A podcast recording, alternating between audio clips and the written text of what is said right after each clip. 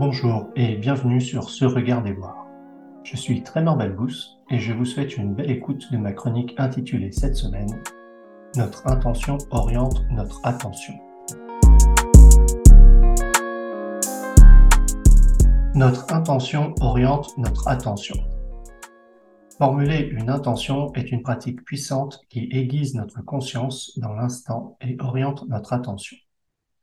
J'ai vraiment éprouvé cela en 2014 auprès de Diane Hamilton lors du programme de certification Integral Facilitator. J'ai maintenu cette pratique depuis. D'ailleurs, je m'aperçois lorsque je me sens dispersé ou désorienté que c'est très souvent lié à l'absence d'une intention claire et explicite. L'intention qui guide l'écriture de ces lignes est de me permettre de réactiver plus systématiquement et plus explicitement cette pratique pour sortir du mode automatique je me suis dit que cette pratique peut aussi être utile à nous. Quelle réalité est-ce que je perçois? Mon corps baigne dans les stimuli, mes sens sont bombardés chaque seconde de milliards d'informations et mon cerveau trie constamment.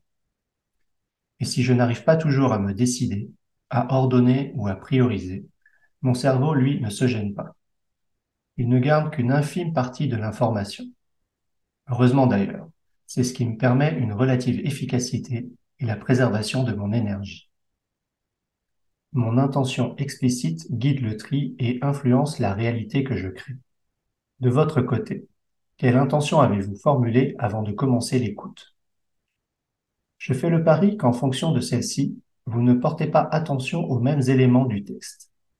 Vous ne l'interprétez pas de la même façon que vous lisiez pour apprendre, être inspiré ou vous questionner, ou bien que vous souhaitiez être ouvert, curieux, dubitatif ou sarcastique pendant l'écoute, vous ne créez pas la même réalité à partir d'un même artefact. Quel lien avec l'attention? En tapant ces mots et en lisant ces lignes, nous sommes chacun concentrés sur le texte. Nous ne percevons pas nos battements de cœur, et pourtant ils font partie de notre réalité du moment. Je vous invite à faire une pause et revenir après l'exercice suivant. Formulez l'intention de vous connecter à vous-même et de ressentir les battements de votre cœur. La conscience de votre corps prend le dessus sur la lecture ou l'écoute. Votre attention se focalise sur votre poitrine et les pulsations qui l'habitent. Une fois que vous percevez les battements, déplacez votre attention sur le dos et essayez de percevoir ces mêmes pulsations. Bon retour. Dans un autre registre, avez-vous observé que si vous évoquez l'intention d'avoir un bébé, vous remarquerez beaucoup plus les femmes enceintes dans la rue? C'est aussi le cas si vous voulez changer de voiture. L'intention que nous portons, consciente ou inconsciente, explicite ou implicite, oriente notre attention et contribue à la réalité que nous créons. Bien entendu, il y a bien d'autres éléments qui entrent en jeu l'intérêt d'énoncer une intention. Vous l'avez peut-être déjà perçu pour l'écoute ou pour les battements de votre cœur. Imaginez maintenant le potentiel impact pour tous les autres moments de votre vie et de votre journée. Matérialiser une intention m'incite à clarifier ce que je désire accomplir et la manière dont je souhaite le faire.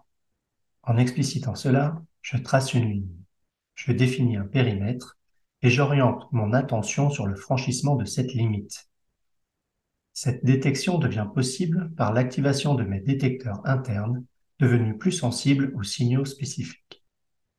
Par exemple, si avec une personne qui habituellement m'irrite, j'énonce l'intention de rester curieux, cela me rendra plus sensible au moment où l'irritation se déclenche et, consciemment, je reviendrai à la curiosité. Selon la situation, je pourrais avoir un intérêt différent à clarifier mon intention. Lorsque j'entre dans une réunion, au-delà de l'objectif annoncé, je peux souhaiter enrichir mon lien à mes collègues.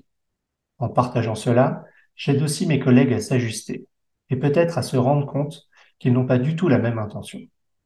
Un bon départ pour éviter les rencontres interminables qui tournent en rond. Lorsque j'entame une conversation importante, être clair sur l'attitude ou la dynamique que je souhaite favoriser me permettra de détecter plus rapidement, grâce à une attention affûtée, que je m'en suis éloigné. Je peux alors me recentrer. Lorsque je négocie un dossier, établir très clairement mon intention s'ajoute à ma préparation habituelle. En plus des éléments concrets de la négociation et des limites que je me fixe, elle vient enrichir ma présence. En étant plus sensible à la mienne, je porte aussi plus de curiosité à celle de mes interlocuteurs.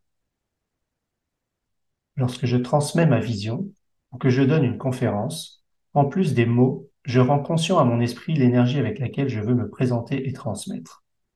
Beaucoup de gens peuvent ressentir le décalage entre les mots et l'intention profonde. Être clair avec moi-même contribue à mon authenticité.